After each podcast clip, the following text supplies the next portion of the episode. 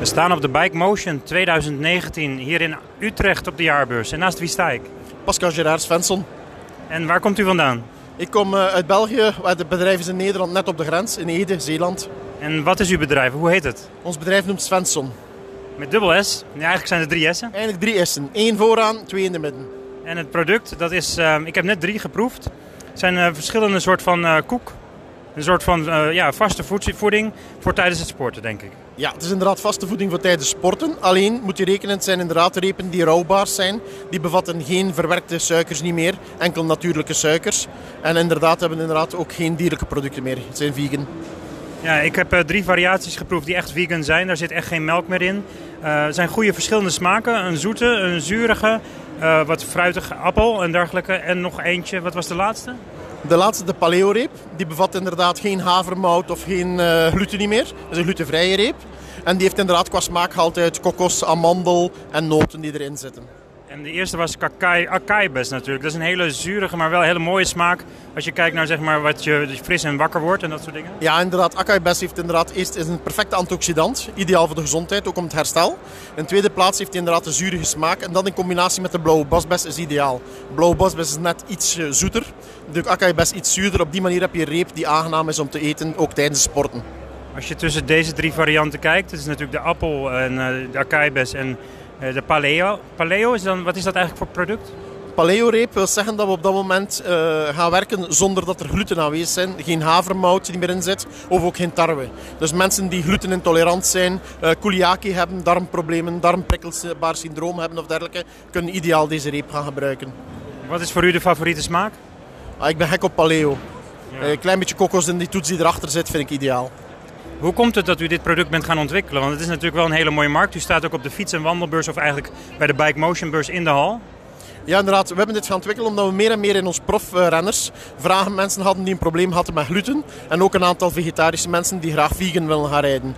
En vandaar kregen we meer en meer de vraag en zijn we gaan zoeken om inderdaad een reep te maken die één zijn werk heeft, die die 30 gram koolhydraten heeft, die energie heeft tijdens sporten, maar langs de andere kant ook beantwoordt aan het vegan principe of inderdaad ook aan het paleo principe en minder last heeft op de darmen en maag. U komt zelf uit België, dus u staat nu in Nederland. Het is een Europees product. Het gaat natuurlijk misschien wel wereldwijd en het wordt steeds groter en mooier. Uh, op zich, de Europese regels geven natuurlijk ook weer dat je bepaalde waarden moet gebruiken. Uh, kijkt u naar uw voeding in dat soort vormen? Ja, inderdaad. Dus alle voeding is inderdaad conform de Belgische wetgeving, Nederlandse wetgeving. Maar we zijn ook getest op de Franse wetgeving. Dus bijna Europese wetgeving zijn we voldaan. Het product mag ook in Amerika vandaag. Dus in principe komen weinig restricties tegen. De verpakking gaat nog wel in plastic natuurlijk, omdat mensen het op de fiets meenemen. Ze doen het vaak in een jasje achterin, in een zakje. Ze zijn compact. Hoeveel gewicht is het vaak? Uh, iedere reep weegt ongeveer 50 gram. Uh, en daar heb je dan inderdaad 30 gram energie die eruit komt dankzij de koolhydraten. En uh, een kleine verpakking, maar ja, je moet het eenmaal meenemen, anders plakt je het eruit je heel de weg. En wat voor fietser bent u? Bent u ook een zondagsfietser of bent u meer een mountainbiker? Ik ben een fietser als ik zondag naar de bakker moet. Voor de rest ben ik eerder een tennisspeler. Dus ik ben niet echt de grote fietser zelf.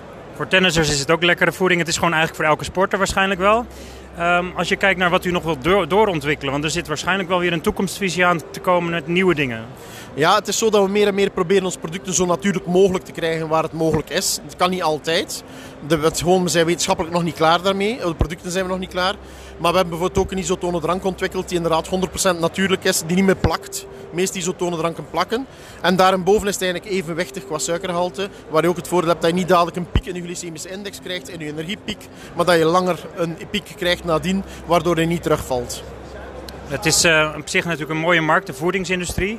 Um, misschien ook wel een moeilijke markt omdat er veel regels bij zijn. Maar ook wel de kijk natuurlijk om kwaliteit, om de garantie te houden over dat het product lang houdbaar is. Um, waar wordt dit gemaakt? Uh, wij maken in grote mate al onze producten qua ontwikkeling in Ede, Zeeuws-Vlaanderen. Uh, bijvoorbeeld de repen die maken we qua productie in uh, Spanje. We ontwikkelen ze bij ons, alleen we hebben de productiemachines niet staan. We laten ze voor ons dan wel in productie draaien. En zo'n akai of een appel, waar komt die vandaan? Ook gewoon allemaal uit Europa? de meeste komen uit Europa, alleen de akai best komt meestal uit Amerika. Midden-Amerika is eigenlijk de grootste herkomstgebied van akai bessen. Als veganist zeg ik altijd drie merken of drie smaken zijn natuurlijk altijd goed. Het zou mooi zijn als er nog meer komt, want hoe meer producten, hoe meer veganistische producten er komen, des te beter het voor ons veganisme ook wordt natuurlijk. Uh, zit u naar een volgende smaak te denken? Uh, we zijn nu bezig, we zijn aan het testen inderdaad met de cacao. Dus eigenlijk een chocolade, maar niet chocolade, de cacao zelf. Daar zijn we nu testen mee aan het doen. Dus we zijn met een aantal nieuwe repen bezig. Alleen het probleem is het evenwicht vinden tussen een reep die minimaal een jaar houdbaar is en inderdaad het niet werken met kunstmatige stoffen. En dat is altijd een uitdaging. U bent een ondernemer, hoe bent u hiermee begonnen? Want op een gegeven moment zei u voor uzelf van nou, ik merk dat dit gewoon een product is wat ik kan maken. Maar ik denk, we worden gechallenged door de mensen die met ons rijden. Uh, er komen profs naar ons met het feit van, kijk, ik heb uh, een uh, darmprikkelbaar syndroom. Ik kan inderdaad glutenvrij gaan eten, maar ik vind niks dat lekker is glutenvrij. Kan je dat ontwikkelen? En voor ons is dat het goede moment om eraan te beginnen en te kijken of dat we dat kunnen. Challenge is de moed. Ik hoop dat u nog vele mooie producten gaat maken. Dank u wel. We gaan ons best doen, bedankt.